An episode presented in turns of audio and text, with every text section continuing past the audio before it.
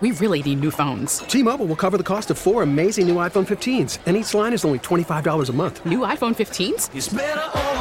Only at T Mobile get four iPhone 15s on us and four lines for 25 bucks per line per month with eligible trade in when you switch.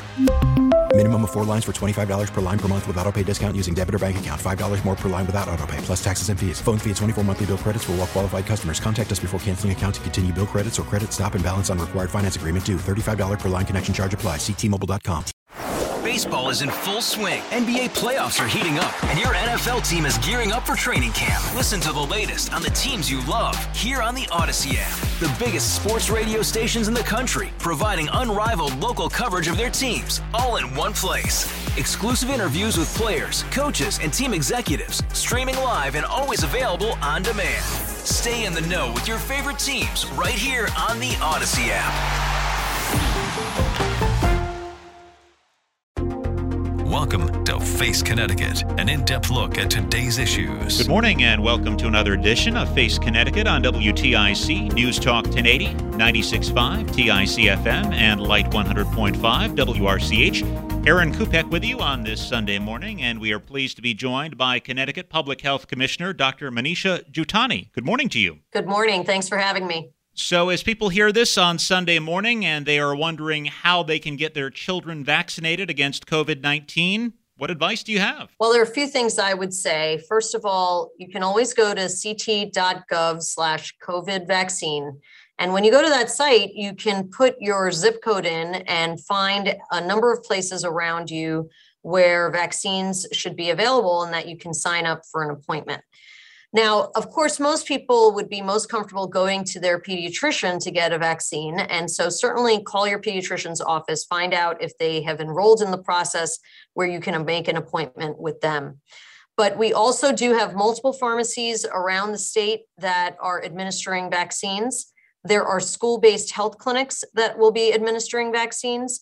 And we have multiple requests at this point for our DPH vans, and we are setting up clinics throughout the state based on requests that we have received to be able to set up sites where kids can get vaccinated as well. And we're starting even just this weekend with uh, children so there are multiple different ways that you will be able to get your children vaccinated. And I'm very excited to see the enthusiasm that people have. What are you seeing in terms of demand? Are we seeing that, that mad rush that occurred when the adult vaccines were open to the general population? So, you know, I think what our pattern has been is that there is a rush right in the beginning and then things stabilize out and usually oh, some appointments open up a little bit more after that very beginning rush. And we are seeing a similar trend in that way. So, different uh, institutions that have opened up vaccine clinics generally the appointments are gone very very quickly so we heard from one local health director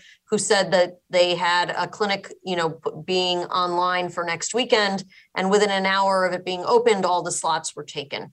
There are hospital sites that are seeing a lot of demand for clinics that they are doing and so this is all great in terms of the enthusiasm of people to be able to sign up for these clinics. For those who are trying to sign up and maybe feeling a little frustrated because maybe they have tried and are having difficulty finding a, a, place where they can get their child a vaccine.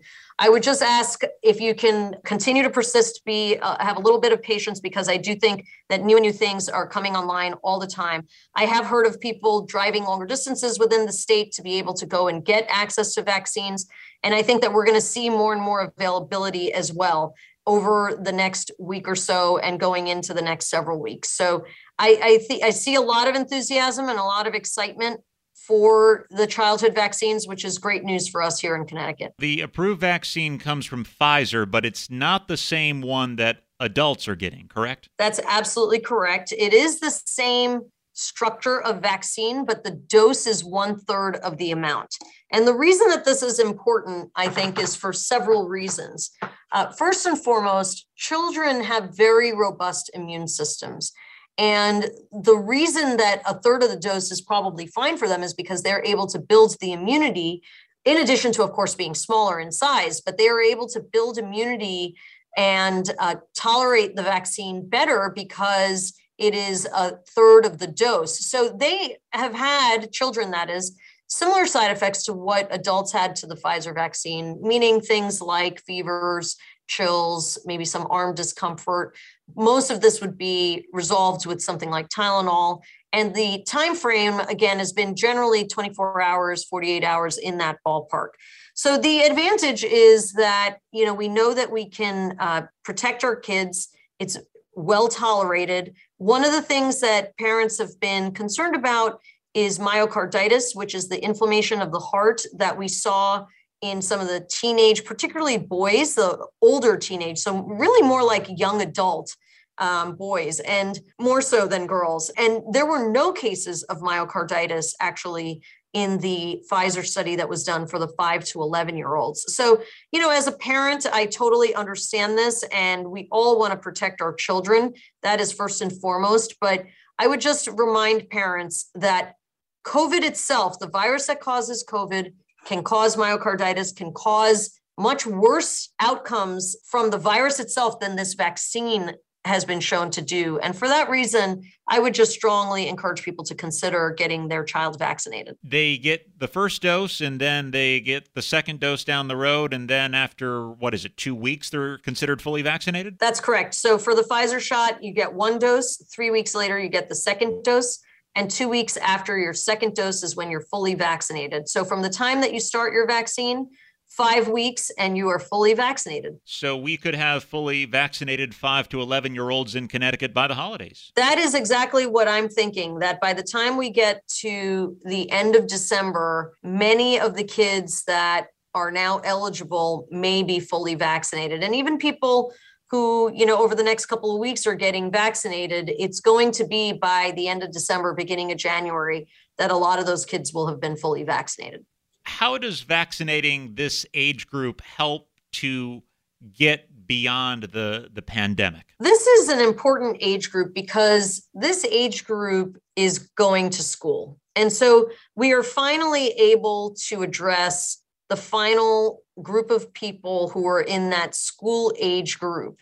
And school age is so important because we know our schools are our biggest congregate setting out of all places that kids uh, gather in.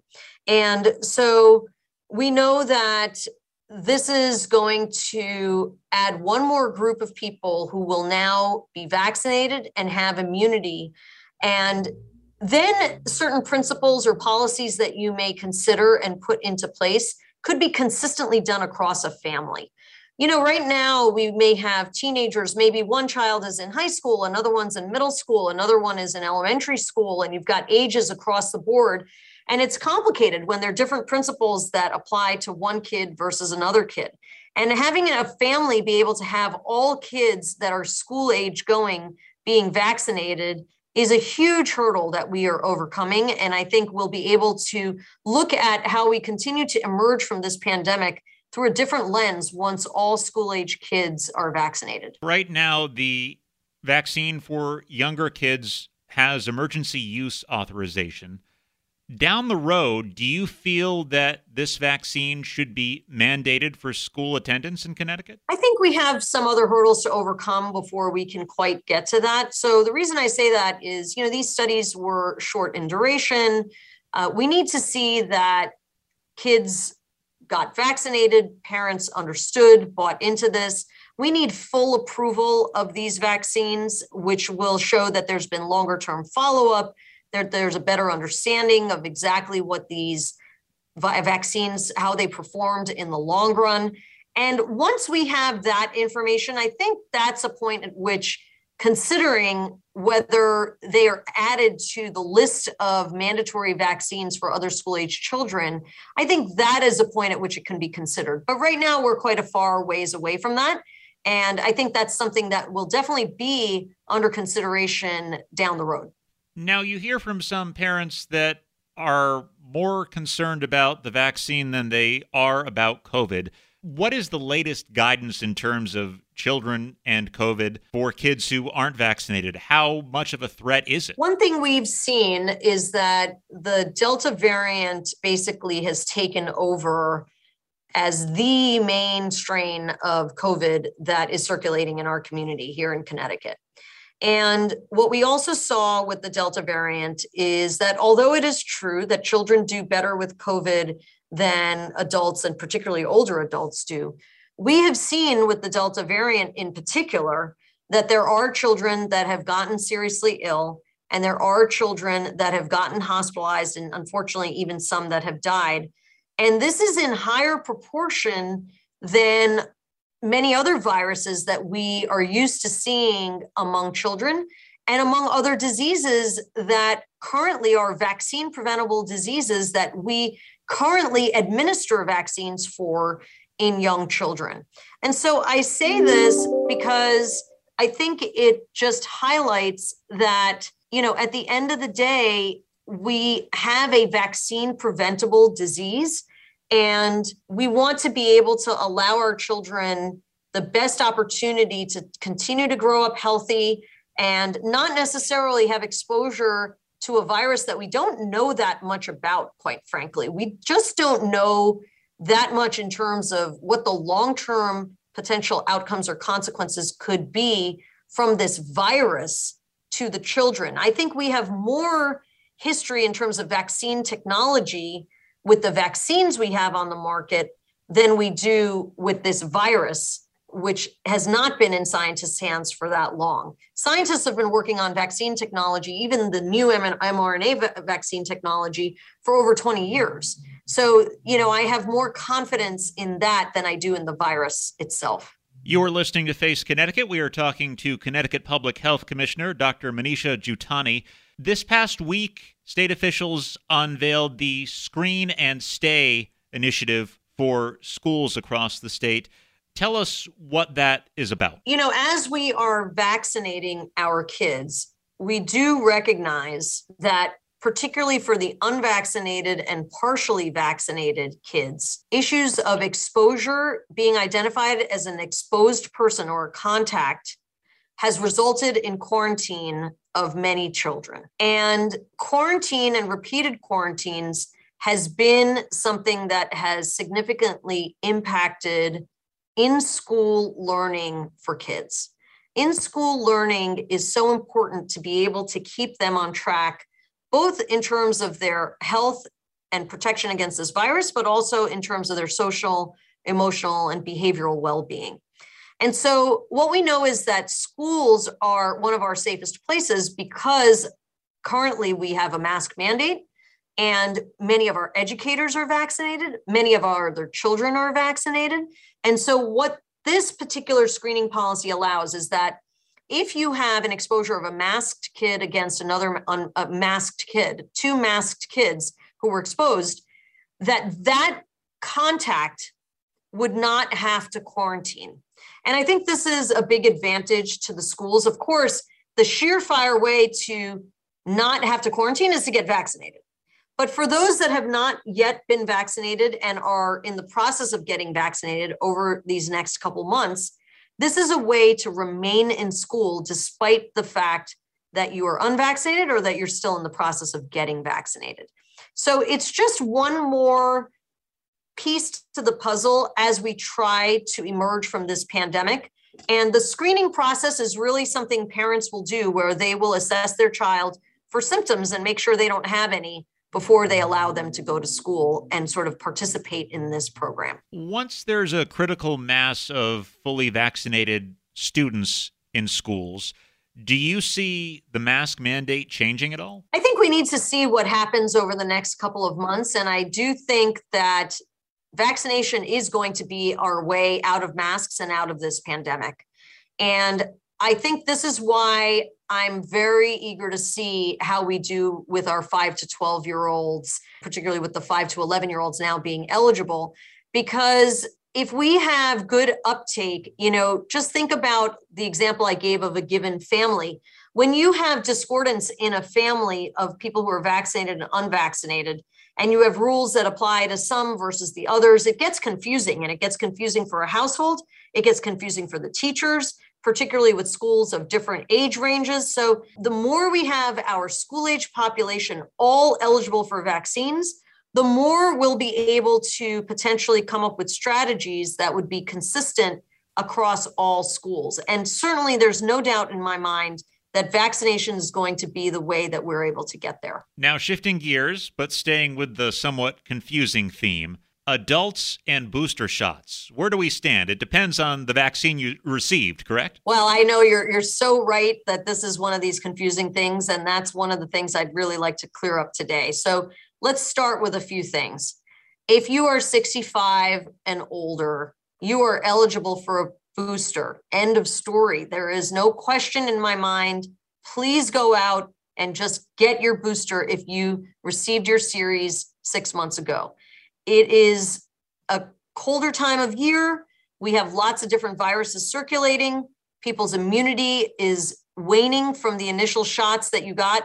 So 65 or older, no matter what vaccine you got, go out and get a booster. If you got the J&J vaccine, and that was initially proposed as a one and done type shot, what we know is that about 2 months after you got your shot, your immunity is starting to wane. And you can also go out and get a booster. My recommendation for you would be to get one of the mRNA boosters. And the reason I say that is because I think the immunity that is generated from either the Pfizer or Moderna shot as your second shot is higher than from the Johnson and Johnson booster. If you have an opposition to receiving Pfizer or Moderna, by all means get Johnson and Johnson. It's better than nothing.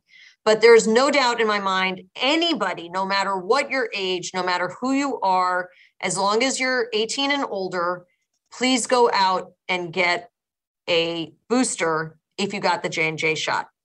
Now, I think where the confusion comes is for those who are under the age of 65 who got Moderna or Pfizer. One thing that's very clear from the current CDC guidelines is that if you are 50 years old or older and you have any one of many very common comorbidities, these would include things like hypertension, diabetes, current or former smoker, uh, history of COPD, heart disease, depression, anxiety, other mental illnesses. If you have any number one of those conditions that I just mentioned, not only are you eligible for a booster, you are recommended to go get a booster.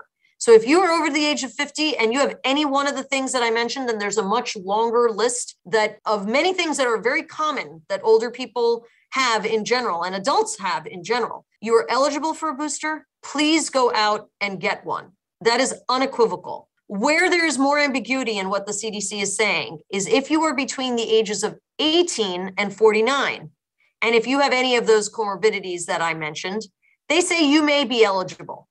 And the last thing they say is if you live or work in a place where you may be at high risk of acquiring COVID 19, you are eligible.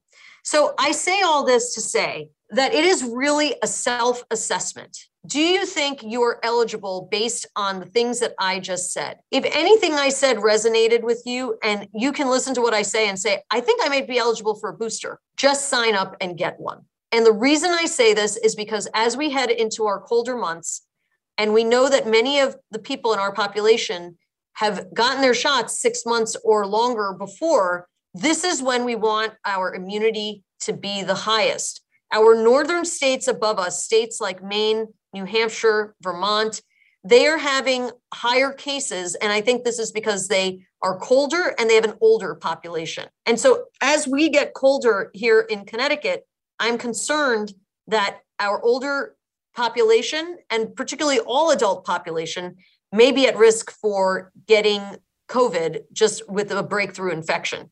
So I just strongly recommend people to think about whether they're eligible or not.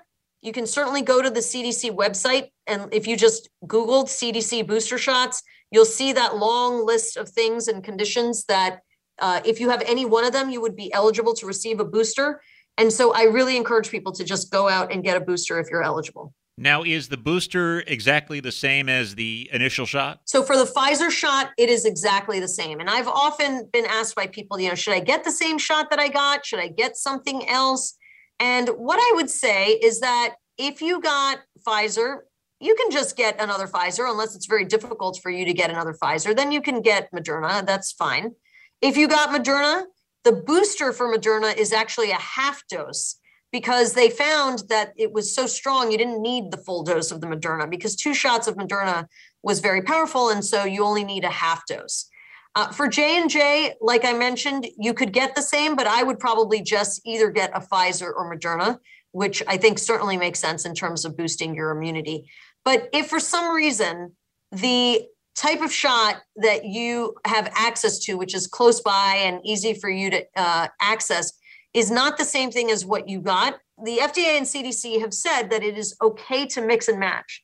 And mix and match basically means that if you got Moderna, you could get Pfizer. If you got Pfizer, you could get Moderna. And I think that's fine if you're going to have difficulty actually getting one of those shots. There's nothing wrong with doing that. The only thing I would say is that the studies were originally done with, you know, fight all three Pfizer shots or all three Moderna shots. So we have the most data on that. And if it's easy enough to get, I would just stick with the one you originally got, but there's nothing wrong at all with mixing and matching and getting Pfizer, Moderna, and vice versa. Now, with that in mind, what are you seeing around the state in terms of availability of boosters? We have more than enough availability of boosters. So we have our DPH vaccine clinics that we have set up in multiple different sites. Pharmacies have plenty of booster shots available. Again, I would encourage you to go to either vaccines.gov, which is the CDC site, or our site through DPH for now, which is uh, ct.gov slash COVID vaccine. Put in your zip code, and you can find plenty of places around you which have vaccine availability and booster availability. So really there there shouldn't be any problems at all with getting an appointment for a booster. As we approach the holidays, last year a lot of people had the holidays over Zoom what do you see the holidays looking like this year? I definitely think the holidays are going to be different this year. And it is a little bit of a calculation that each family needs to make themselves. So, first of all, the safest way to gather, if you are gathering for holidays, is for everybody to be vaccinated. I would even say that everybody eligible for booster should be boosted. That would be the ideal before going into a holiday gathering. I think every family is going to need to evaluate who was maybe not eligible for boosters or vaccines in the household of people gathering. And secondly, who might be more immunocompromised or more vulnerable. And just keeping that in mind, you know, if you have somebody who is very vulnerable in the gathering that you are getting together, you know, maybe a way around that would be to say, you know what, we're all just going to mask just to protect whoever it is that you um, are hoping to protect if that's what that person is most comfortable with and maybe you just take your masks off to eat and try to you know keep as much safety in mind as you can. For other families they're going to say that you know we don't really have anybody that's high risk and we're all vaccinated. Uh, maybe even some of you are all boosted. Um, and so you know i think this is going to be an individual choice but i do think that particularly for vaccinated people you know people have been through a lot in the last almost two years now and gathering for holidays and special events is a very important thing for people. And so I think we are going to see holidays in some shape or form, and different people are going to have different risk tolerance and thresholds in terms of what they're comfortable with. Do you think that COVID is just going to always be there and it's something we're going to have to deal with in the background and maybe even get boosters from time to time? Unfortunately, yes. I, that is what I foresee. That is what I think. But the good news is that we have seen that with vaccination and with boosters, even when people have had breakthrough infections, of course, our most immunocompromised are still the most at risk for hospitalization and even potentially death. But we know that to be the case even for something like the flu. We have that every year with the flu. Um, and so, what we need to remember is that, you know, if we convert COVID into something that becomes a common cold, over time, this isn't going to happen overnight, but policies will begin to change in terms of how long do you need to isolate? How long do you need to be out of school or out of work?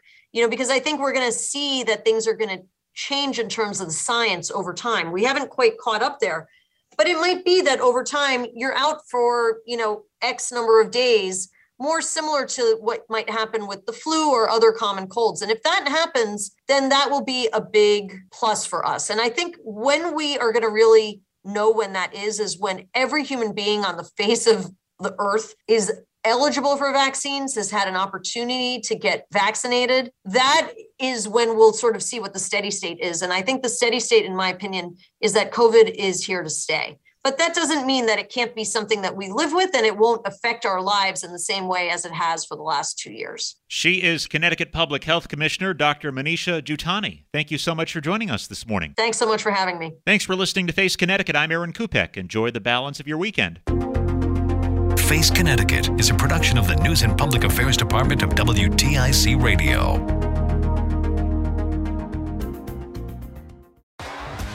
T-Mobile has invested billions to light up America's largest 5G network from big cities to small towns, including right here in yours.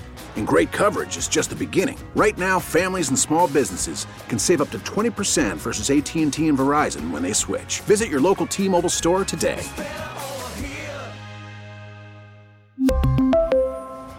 Plan savings with three lines of T-Mobile Essentials versus comparable available plans. Plan features and taxes and fees may vary. Hey, Rob Bradford here. I have set out on a mission with my good friends at FanDuel to prove what I have known for some time baseball isn't boring.